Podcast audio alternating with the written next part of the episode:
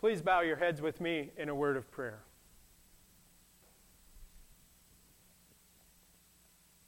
Almighty and ever living God, we thank and praise you for the gift of this day, for the opportunity to be together in worship, and for the gift of your Holy Spirit that opens our hearts to the word that you proclaim. In the scriptures, in Jesus, your Son, and today in our hearing. God, shape us to be your people and send us out as you have made us. In Jesus' name, amen. Well, I tell you what, um, most of you probably did not have the uh, my story, right? None of you have my story. We all have our own story. We talk about that here often as we invite uh, you and, all, and everyone to join us in living the story together. You have a story, God has a story, and we have a story that we live together. Uh, my story is somewhat unique in that there has never been a time in my life where I wasn't part of a pastor's family. Uh, uh, that's kind of weird. I know. You're like, that is weird. That's it's very weird. Um, so, um, but uh, the reality is that the weird part centers on me because uh, I understand my vision of what it is to be in a pastor's family is nothing like what you think it is. because it's just been my family all the time, right? When uh, I, have I've experienced this when people have invited us as, as a child, when we got invited to places, uh, the pastor was coming and people would treat us differently. Um, they would think that we needed different treatment. Uh, we don't. Um, we are just the same as all the rest of you. Um, uh, when people would come over to our house, if they knew that I was a pastor now, uh, and, they, and my kids' friends, when they found that out, they would start to uh, think about what they were saying and stuff like that, as if you weren't supposed to think about what you're saying in normal company. But um, here we are, right? And so we would just change, we change how we are because of who we're with or who we think we're with. And then uh, I've now had the joy and privilege of serving here among you for 11 years. Um, and uh, hope to have many more uh, to come. But uh, 11 years that I've been here at Advent, and uh, with me as your pastor and our family, I think we're just starting to chip away at that image of what a pastor's family is like. Because uh, you all, all of you who know us, know we are as ordinary, as down to earth, as simple, fun loving, and mixed up as every other family. The only difference is what I do for a living. You do by the grace of God. I say all of that because our lessons today deal uh, with image. The image that we present to others and the one that is known and true to those who actually know who we are.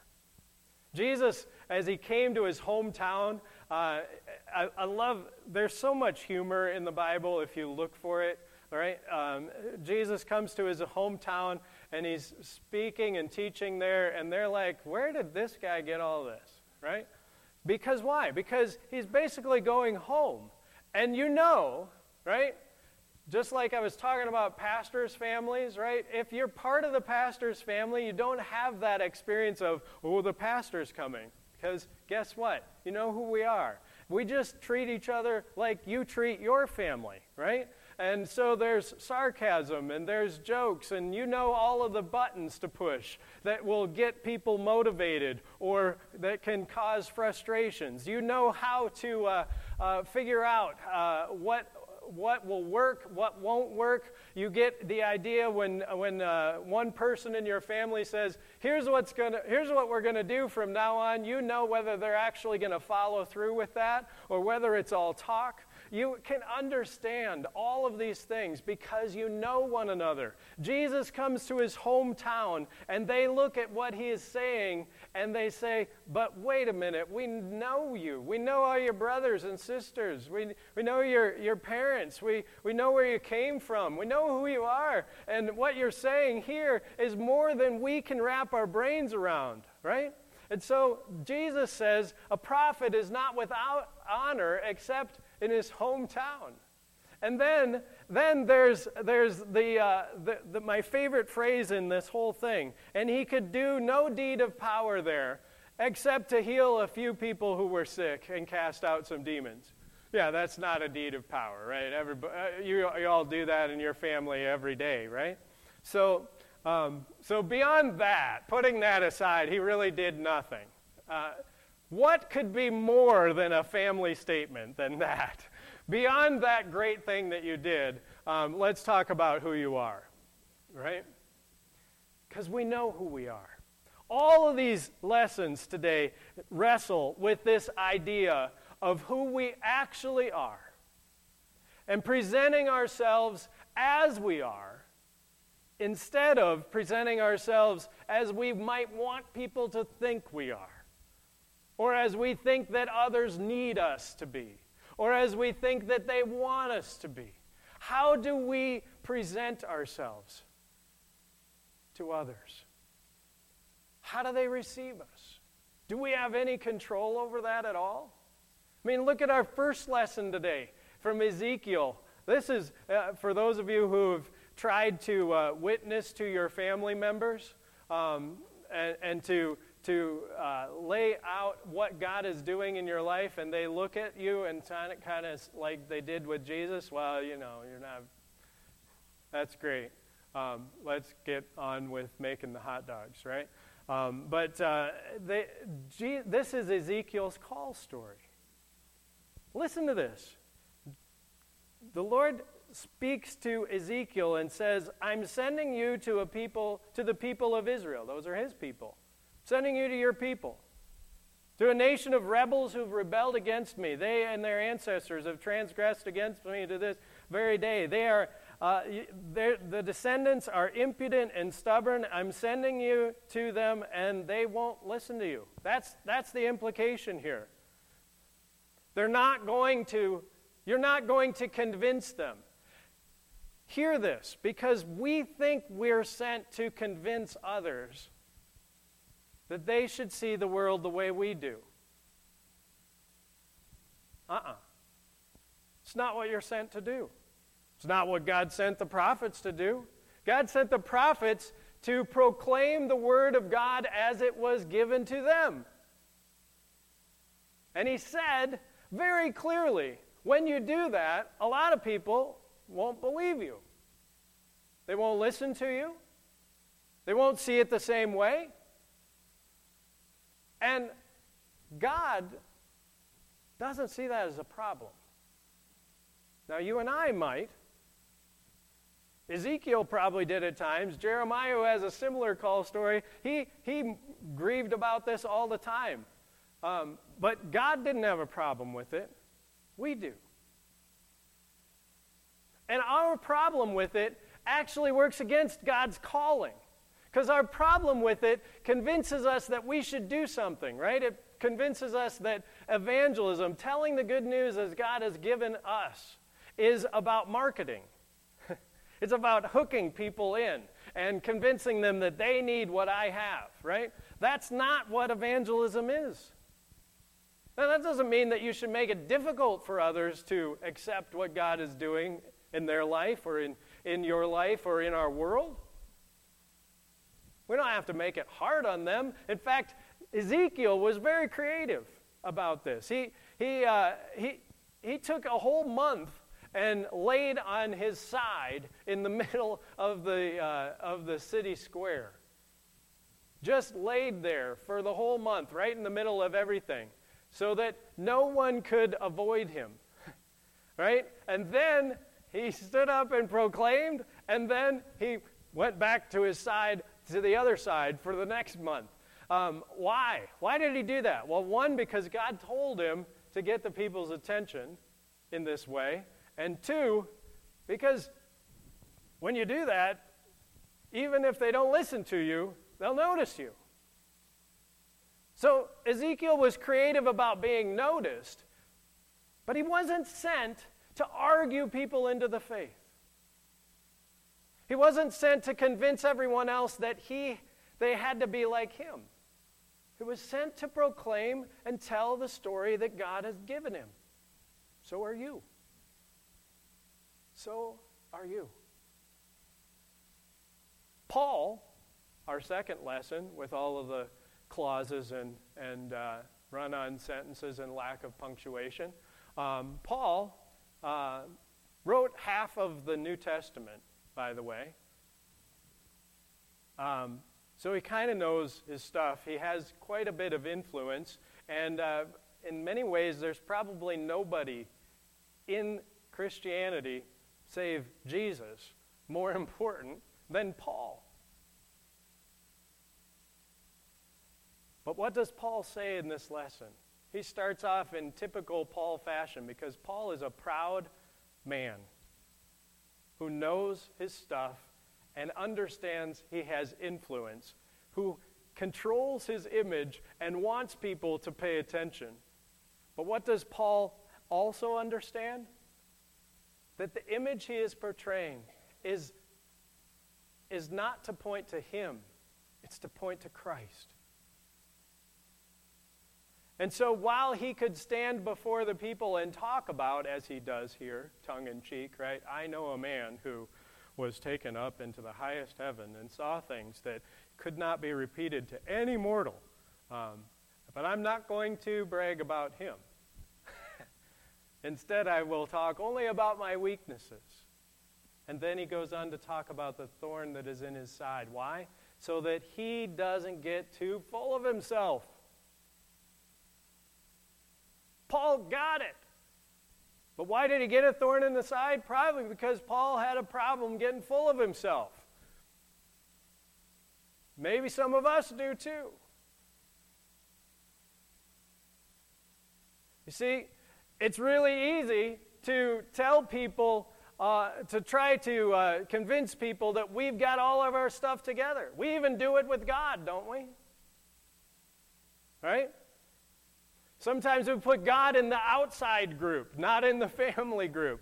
And we go to God like, uh, God, I've really been working hard at my faith. My prayer life has really been improved. And so um, now that I come to you, I really need some things. And, and I've been coming through in the best way possible for you. So please, can I have this one? We, you know, we, we've prayed that prayer in so many different ways, as if God doesn't know what's in our heart as if God isn't part of the family that understands us and looks at us and says, Don't we know you? Don't I know? Didn't I grow up with you? Didn't I, didn't I pour water over your head when you were just a few months old and say, You're mine? Haven't I been with you since your birth? Didn't I knit you together in your mother's womb? Ah, God knows us better than we know ourselves, better than our family, better than anyone. We don't have to pretend before God. And you know what? If we understand that, we can start to understand what Ezekiel and Paul and the disciples that Jesus sent out in this gospel today began to understand. We can start to understand that we don't have to pretend before anyone else either.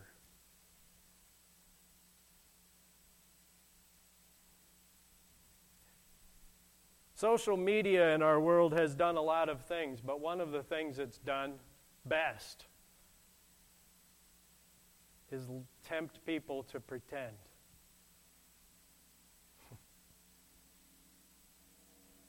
to put out before the world what we want them to know about us. It's part of the reason I think we get so up in arms about privacy right? because we don't want people to know some things about us. Only what only what is okay for them to know. Hmm.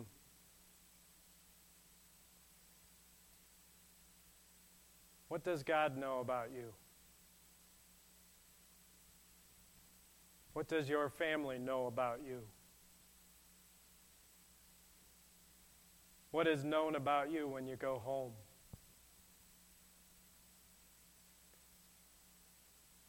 If the answer to that is, yeah, they know pretty much everything, good. It's as it should be. We don't have to hide from one another. And we don't have to have all of our stuff together for God to use us. We don't have to have this great bag of tricks. Jesus teaches the disciples that very lesson right after the the community that Jesus went back to said, Hey, we know you. Jesus says, And you know what? Now I'm going to send all the rest of you out. I won't send you out alone. You don't go out alone, you go out together. Jesus sent them out two by two so that they would know they aren't alone. You are not alone. We are in this together. But he also sent them out with nothing but what they had. The trend in our world today for worship is come as you are worship, right? So I can stand before you today in my shorts and my sandals, which Jesus told me to wear, by the way.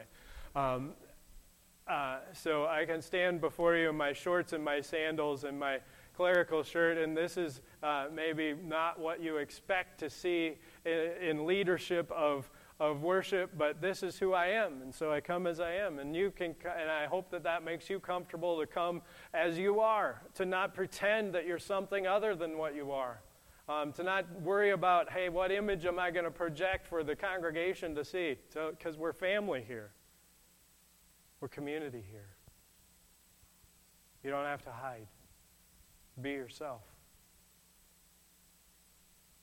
But Jesus takes that come as you are message one step further when he sends out the disciples two by two with nothing except he does give them a staff. He says, You can take your staff. I don't want you falling down, right? So take your cane with you. It's okay. Take your walker. It's okay. You, do, you, you know, go as you are. We want you to be able to walk, but you don't need to bring all the other stuff. Go as you are. It's not just come as you are, it's go as you are. Just as you are free to come into this community as you are because you are known and because God knows you and God accepts you and God calls you and God makes you his own. Not by what you have done or because you've got your stuff together, but because he has his stuff together. So much so that he gave his whole life for you, that his name would be emblazoned on your forehead, that the world would see him and his life when they see you. Not just in the good parts, but in all of it. How is the world going to understand forgiveness if Christians don't need forgiveness? How is the world going to understand uh, the redemption if Christians don't allow people to be redeemed among us. How can we look at the world and say, well, hey, God has put me right, but you guys better get your act together and be more like me before uh, I want you to be part of my family? No, God just said, come. Come as you are. And then he turned around and he doubled down on it and he said, and go as you are. And tell the world who I am. Because there is healing in knowing that God is present with us. When we go together, just as we are, in the mixed up ways that we live, with all of our buttons,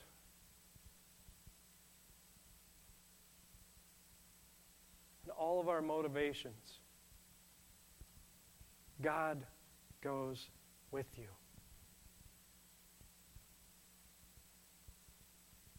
And we can trust that. The question becomes do I trust that enough to let the world see who God has sent?